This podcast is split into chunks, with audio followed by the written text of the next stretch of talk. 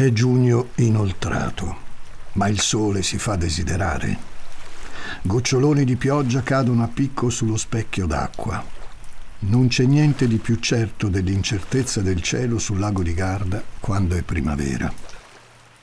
Federica immagina le nuvole passeggiare languide sopra di lei, i ciclisti sfidare la pioggia, un'esplosione di fiori animare il lungolago. Non ha bisogno di vederlo Conosce questi posti da quando era bambino. E qui, pensa, è proprio qui che si trova il suo cuore. Tra Malcesine e Brenzone, dove la grande distesa blu incontra la montagna e si scambiano un abbraccio. Federica sorride, correnti fredde le carezzano il viso. Sono Francesco Migliaccio. Benvenuti a un nuovo episodio di Demoni Urbani.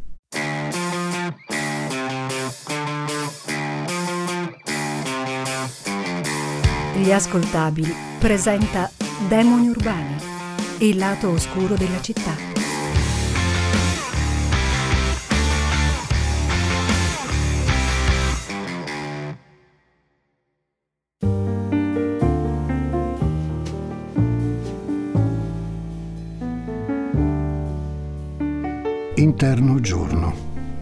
Sola in casa, una donna non vedente si muove a piccoli passi, tastando le pareti. È un appartamento modesto, con arredi di seconda mano e un'immagine di Padre Pio incorniciata all'ingresso. In sottofondo un motivo malinconico eseguito alla tastiera, da film genere anni 70. Squilla il telefono, ma la donna non fa in tempo a raggiungerlo si adagia su un divanetto ed esplode in un pianto senza lacrime. Suona di nuovo il telefono e stavolta risponde. È sua sorella che vuole sapere come sta e darle una mano. Con un vago accento veneto, la donna declina l'offerta.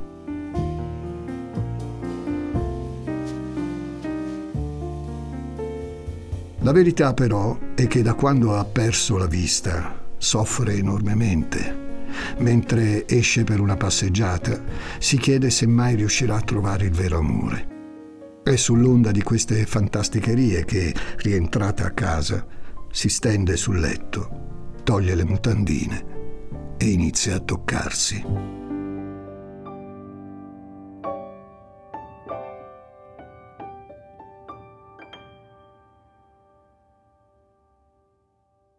A metà anni 2000 si verifica un interessante fenomeno creativo nel mondo del porno italiano.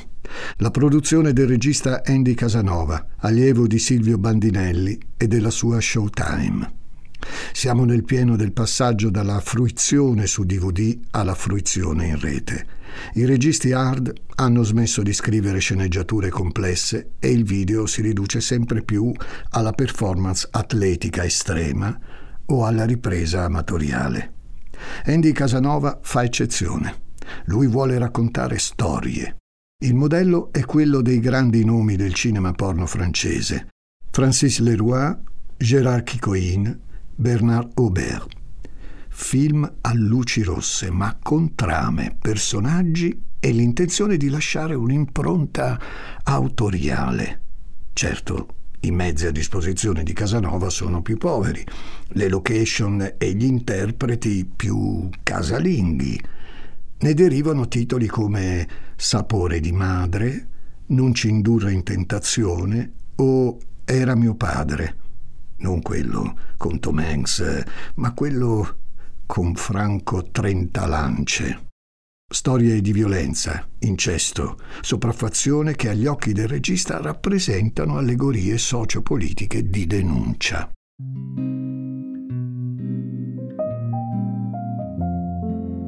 Forse qualcuno di voi l'ha riconosciuta, ma quella che vi ho descritto poco fa è la sequenza iniziale del film Violenza operaia del 2006. La protagonista è Ginevra Corsi, qui in una delle sue prime apparizioni. In seguito sarà conosciuta nell'ambiente anche come Angelica, o il più delle volte Ginevra Hollander. Mora, sensuale, fianchi ben torniti e gambe affusolate. Ginevra ha un viso dai lineamenti esotici che viene tradito dalla parlata paesana, non appena apre bocca. Ce la mette tutta per risultare credibile nella recitazione, rimanendo nel personaggio persino durante le scene esplicite.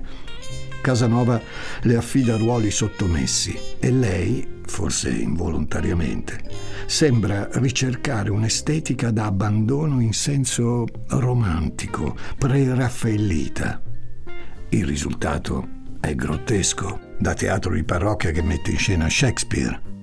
È l'imitazione fallita di un modello riuscito, in una parola, trash. In questo contesto che è una nicchia di un settore già di per sé ai margini, vive e opera la nostra Ginevra. Arrivati alla soglia del 2010, nel settore porno le ragazze si dividono in diverse categorie. Ci sono le nuove leve, sfacciate con una vocazione all'esibizionismo e allo spingersi oltre i limiti. Ci sono quelle che vi arrivano per necessità e poi, forse a metà strada, ci sono quelle come Ginevra, aspiranti eredi di Moana che rincorrono spesso invano il perfetto equilibrio tra oscenità e raffinatezza.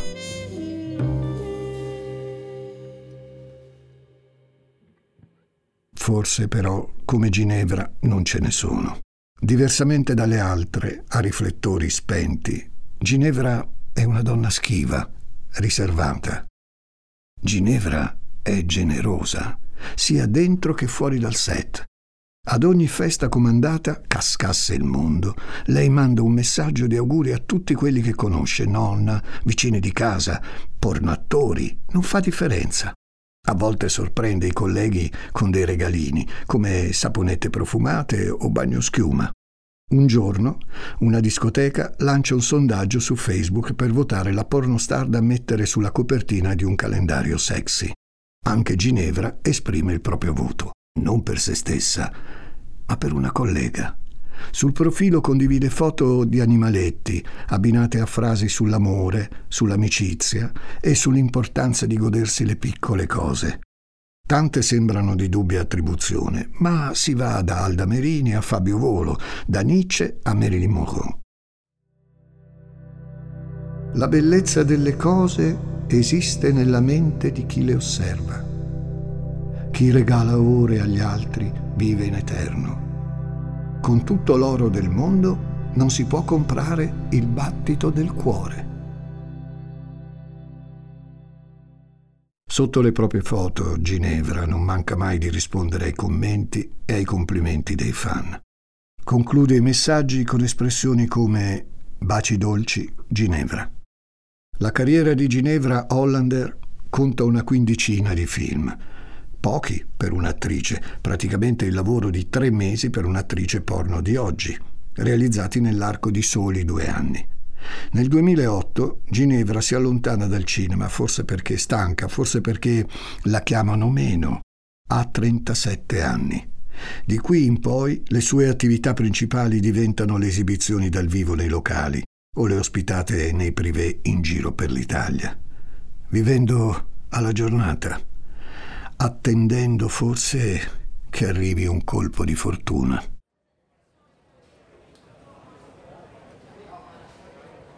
È il 14 febbraio 2014. Nella sala d'attesa dell'ospedale San Bartolo di Vicenza, un gruppo di persone aspetta il proprio turno, quando d'improvviso entra un uomo sulla cinquantina che cattura l'attenzione di tutti. Indossa un paio di anfibi e un giubbotto antiproiettile sopra una tuta mimetica e stringe a sé un borsello. Si guarda intorno circospetto, avvicinandosi al custode gli dice che è vittima di un complotto. I servizi segreti vogliono eliminare lui e suo fratello.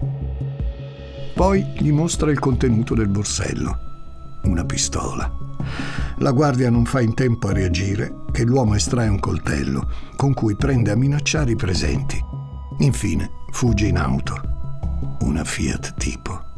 La polizia lo rintraccerà il giorno successivo, costringendolo a costituirsi.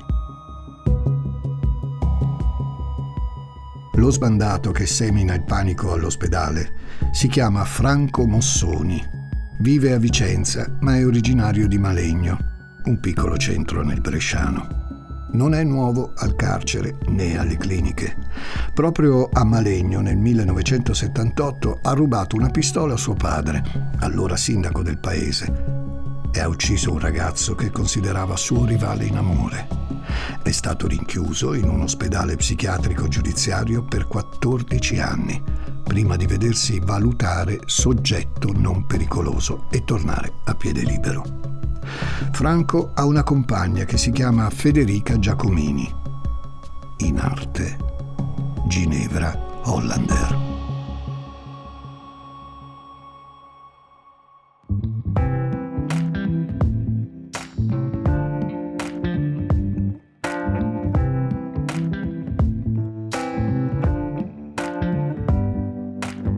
I due si incontrano per la prima volta nel 2006 in un locale dove Federica si esibisce come ballerina di lap dance. Franco è uno dei clienti. Come tanti, la divora con gli occhi, la cerca, la riempie di complimenti. Ha 12 anni più di lei, ma rimane un uomo attraente. Lei in compenso sente il peso dell'età. È entrata tardi nel giro, ormai si comincia da giovanissime si chiede se tra 12 anni sarà ancora piacente. La sua amica glielo ripete sempre. Stai attenta agli uomini che conosci in un night. Ma a Federica piace confidare nella gentilezza degli estranei. Sera dopo sera, lei e Franco fanno conoscenza, finché non nasce una storia. Federica è stata sposata in passato, ma non è andata bene. Un giorno ha scoperto che il marito la tradiva. Così lo ha lasciato, divorziando a soli 27 anni. Ha sempre creduto di avere più amore da dare di quanto il mondo fosse disposto a ricevere. Forse lo ha accumulato quando era bambina. Era così timida che non parlava con nessuno e nessuno parlava con lei. Quanti compleanni passati senza festeggiare con qualche amico. Quante giornate sola, chiusa in camera con la testa sui libri. Ci sono giorni che quasi le sembra di scoppiare, perché questo amore proprio non sa dove metterlo.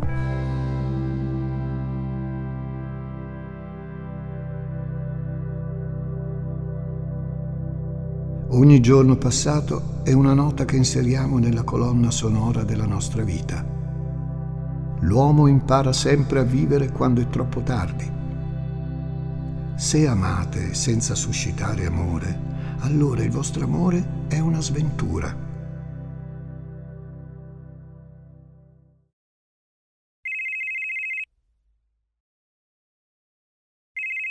Stella si rigira nel letto, brontolando.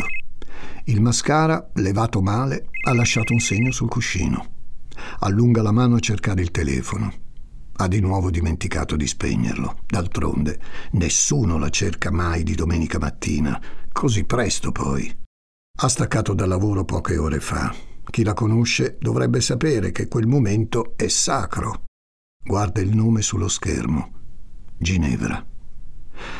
Lavoravano nello stesso locale l'estate scorsa, condividevano persino un appartamento a Ginosa Marina. Adesso si incrociano meno, ma sono rimaste amiche. Entrambe conoscono i nomi di battesimo dell'una e dell'altra, Federica e Giulia. Entrambe però preferiscono chiamarsi con i nomi che si sono scelte, quelli che servono per poter immaginare un'altra vita. Ginevra e Stella. Al telefono Ginevra ha il respiro affannato e la voce rotta dal pianto. C'entra di nuovo il suo compagno. Stavolta è peggio del solito. Racconta che la sera prima l'ha picchiata e spaventata a tal punto che si è fatta la pipì addosso. Chiede a Stella di vedersi. Ha bisogno del conforto di un'amica. Franco Mossoni non è esattamente il principe azzurro. Ha il vizio del gioco e consuma cocaina. Lo chiamano Rambo perché se ne va in giro in tutta mimetica e ha la passione delle armi. Quando lui e Federica vanno a vivere insieme, le riempie la casa di coltelli e balestre. D'altronde sono molte le cose su cui si fissa che per Federica non hanno alcun senso. E poi ogni tanto perde la testa. Un momento appare sereno, il momento dopo crolla nella più cupa depressione o esplode in una rabbia incontrollata. Urla contro di lei, le mette le mani addosso. All'inizio Federica si dice che non lo fa apposta e che in fondo sono soltanto episodi. Continuerà a dargli tutto il suo amore, perché si sa, l'amore vince su tutto. Quando nel 2009 Franco viene rinchiuso in ospedale psichiatrico per la seconda volta per un'accusa di tentata violenza privata, Federica va a trovarlo tutti i giorni e si offre di ospitarlo quando lo mettono agli arresti domiciliari. Al suo rilascio, però, ogni cosa torna come prima. I raptus, i litigi, le botte. Franco le grida, se non puoi essere mia, non sarai di nessun altro. Allora Federica non lo lascia perché ha paura. Questo almeno è ciò che racconta chi la conosce. Ma la verità è che c'è dell'altro. C'è una vocina che ogni tanto emerge dentro di lei le dice cose come beh, dopo tutto lui non ti ha mai tradita, oppure se si arrabbia così vuol dire che davvero ci tiene a te. E infine, dove altro riverserai tutto questo amore che hai? Così la vita va avanti. Da un appartamento all'altro dell'area lombardo-veneta, tra una serata di lap dance e qualche scena art. Il corpo di Federica sta cambiando e gli impieghi sono sempre meno. Fino a pochi anni fa era riuscita a farsi notare da personalità come Tony del Duomo, 30 lance, addirittura si stava facendo largo nelle produzioni di Mario Salieri, autore di Colossal del porno. Ora invece il nome di Ginevra Hollander sta sbiadendo sempre di più. Spesso i locali le annullano le ospitate accampando scuse poco credibili.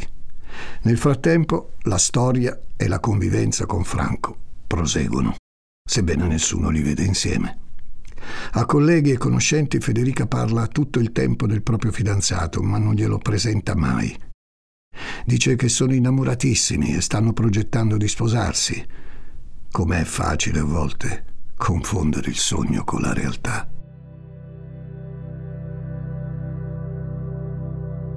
Le cose belle mi hanno insegnato ad amare la vita, le cose brutte a saperla vivere. L'amore è un seme e chi semina amore raccoglierà i frutti anche quando non ci sarà più. Soltanto l'ardente pazienza porta al raggiungimento di una splendida felicità.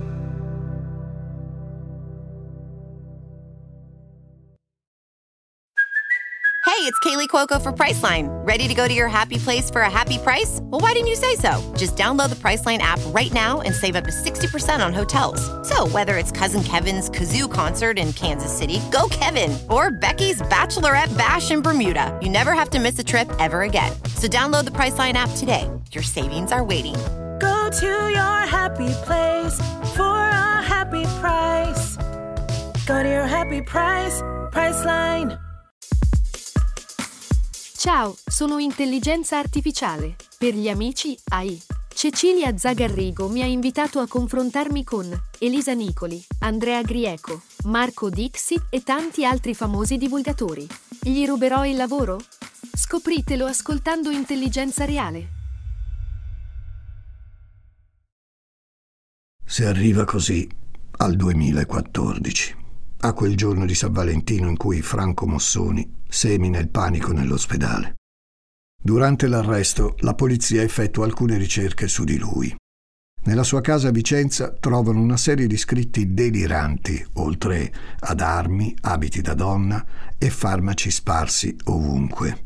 Scoprono inoltre che l'affitto dell'appartamento è intestato a una certa Federica Giacomini scopriranno che anche la macchina è intestata a lei e che la donna, per farla breve, mantiene Mossoni in tutto e per tutto, poiché lui non ha un vero impiego.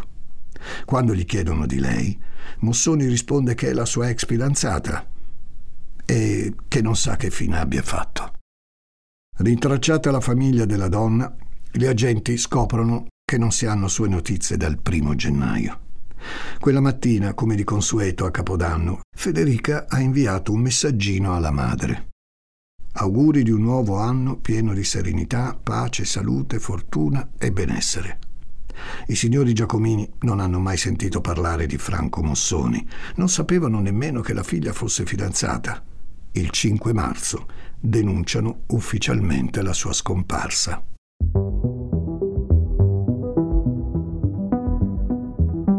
Le indagini sulla sparizione di Federica schiudono un vaso di Pandora che sembra non avere fondo. Un vaso contenente la provincia italiana luci rosse, titoli pecorecci coperti di glitter, serate trash per tenere compagnia a chiunque sia disposto a comprarsela. E il nome di Ginevra Hollander. I genitori di Federica non l'hanno mai sentito questo nome. Credevano che la figlia organizzasse eventi, credevano anche che vivesse a Desenzano del Garda. Il proprietario di casa invece afferma che non abita più lì da oltre un anno. Ai due anziani cade la terra sotto i piedi. Desenzano del Garda, San Pietro in Cariano, Corrubio. Federica e Franco si sono spostati molto nell'arco dei sette anni insieme. Qualcuno era abituato a sentirli litigare dietro la porta chiusa. In compenso, nello stabile di via Bedeschi a Vicenza, dove vive Mossoni, nessuno ha mai visto la donna.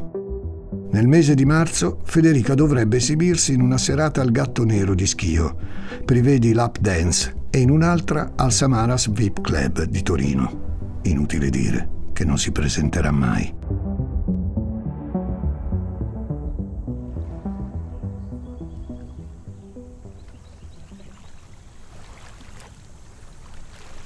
Il 16 aprile va in onda la prima di una serie di puntate che chi l'ha visto ha dedicato a Federica Giacomini.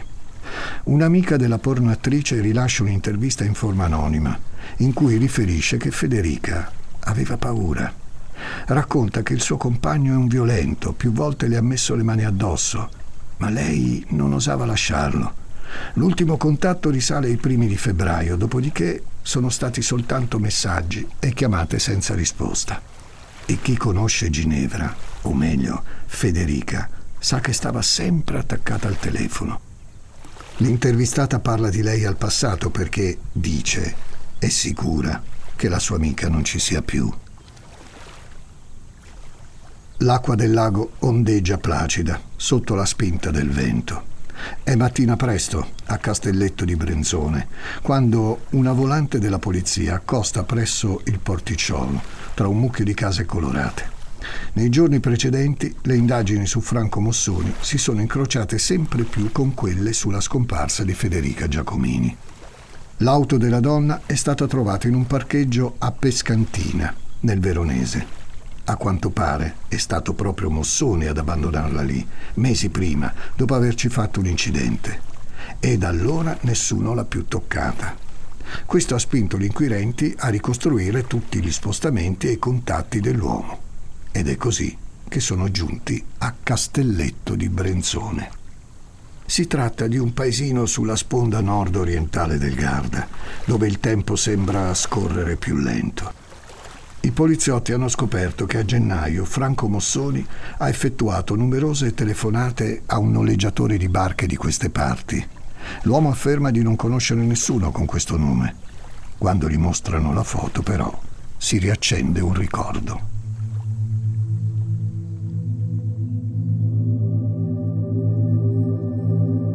risale allo scorso inverno. Un giorno, prima che facesse luce, al porto è comparso uno strano tipo, quello della foto per l'appunto. Non era di Castelletto raccontava di essere un biologo che stava facendo delle ricerche sulla fauna circostante e chiedeva che lo accompagnassero fino al punto più profondo del lago. Si è presentato più volte a dire la verità perché non trovava nessuno che gli desse retta. Alla fine il barcaiolo aveva consentito, bastava pagasse. L'uomo aveva anche caricato sul motoscafo una grossa cassa di plastica, pesantissima, da cui spuntavano certe antenne e pulsanti. Roba da scienziati. Arrivati dove l'acqua era profonda, il biologo si era fatto aiutare a gettare la cassa nel lago. Diceva che serviva per un esperimento.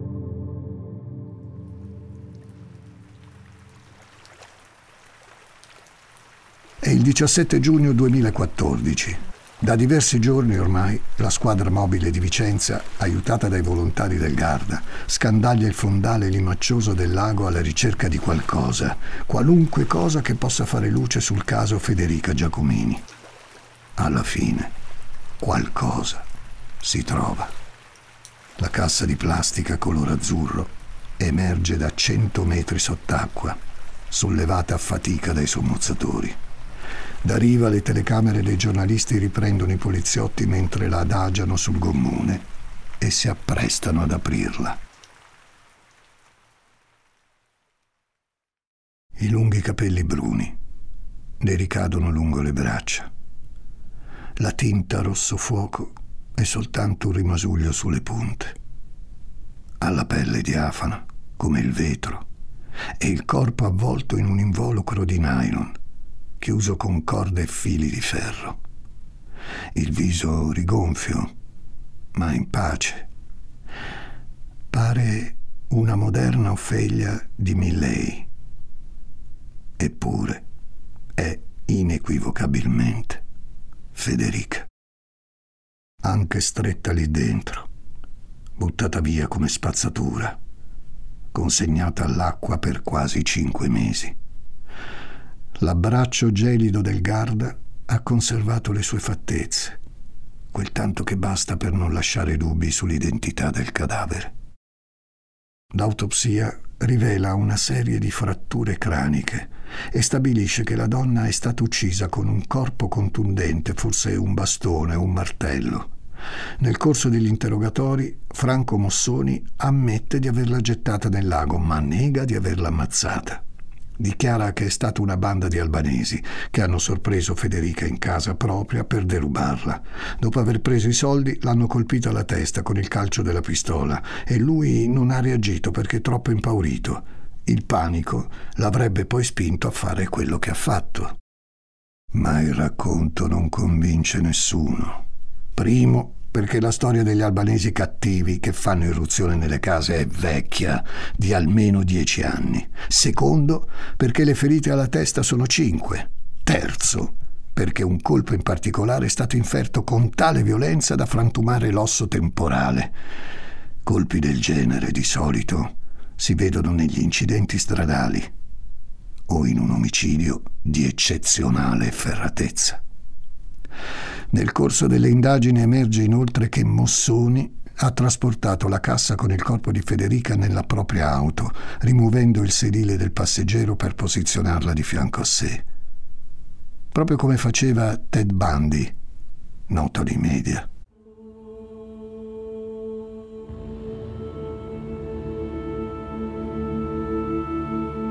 All'indomani del ritrovamento è come se non una, ma due donne fossero morte.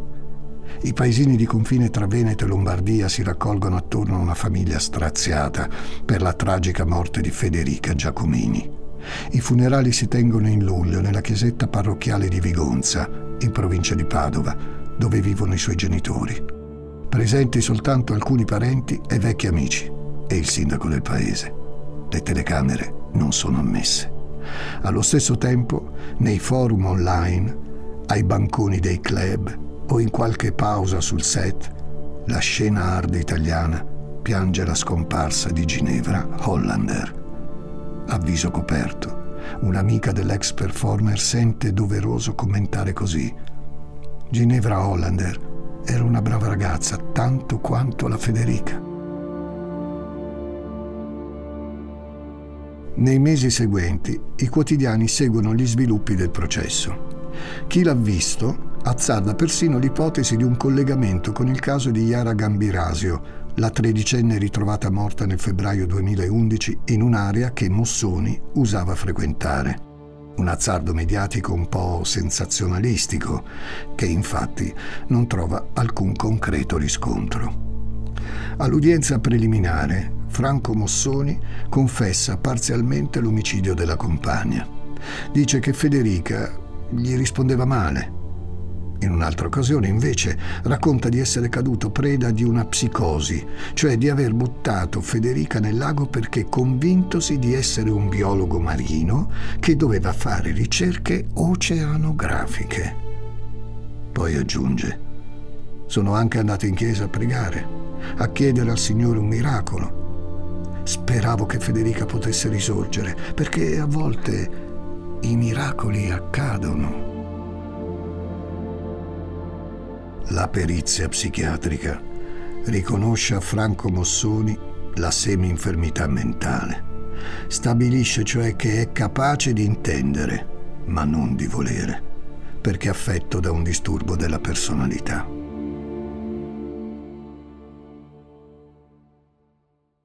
Nel settembre 2015 l'uomo è condannato per omicidio volontario e occultamento di cadavere con le aggravanti dei futili motivi, della crudeltà e della recidiva a 20 anni di reclusione, da scontarsi nell'ospedale psichiatrico giudiziario di Reggio Emilia. Per altri dieci anni dovrà poi essere sottoposto a misure di sicurezza.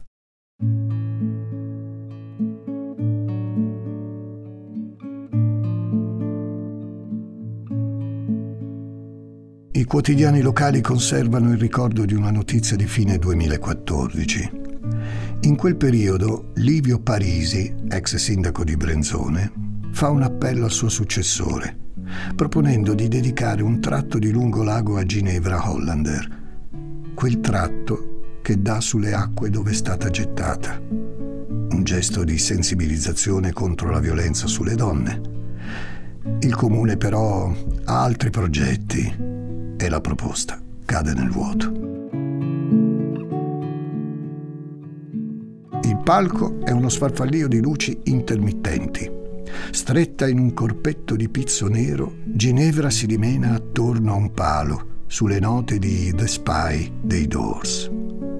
Al collo indossa un boa di struzzo rosa che fa ciondolare a destra e a sinistra, mentre si accerta che il bustino scivoli sempre più giù. Si muove con turbante sulla sedia al centro del palco, poi si spoglia della minigonna calciandola via con un piede. In sottofondo, la voce di Jim Morrison canta Conosco la tua paura più profonda e segreta. Federica Ginevra morirà pochi mesi dopo. Non c'è dato sapere se questo show del 2013 sia stato un successo, se di fronte a lei ci fosse un pubblico plaudente o i soliti quattro fedelissimi di un locale notturno, come tanti. Intervistata dopo l'esibizione, Federica, nelle vesti ammiccanti di Ginevra, si concede anche di rispondere a qualche domanda personale. Può darsi che a telecamere spente abbia raccontato di quanto è innamorata dell'amore All'intervistatore dice che lavora con passione e le piace quello che fa, che sia la cubista o la pornostar, che la sua famiglia conosce il suo mestiere e lo accetta. Infine, che è felicemente sposata da anni e ha due bellissimi bambini.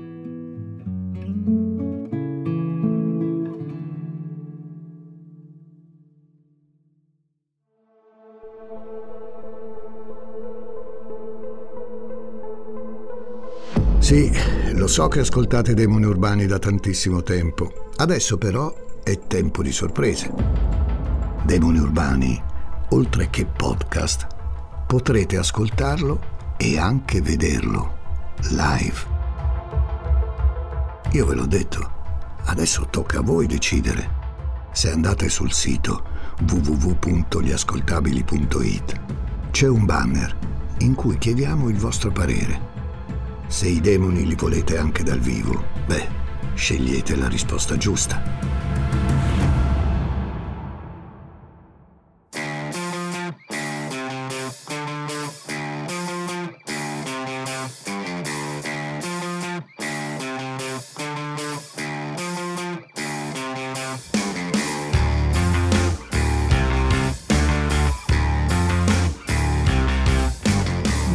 Urbani è una serie originale degli ascoltabili a cura di Gianluca Chinnici e Giuseppe Paternò Rattusa, condotta da Francesco Migliaccio.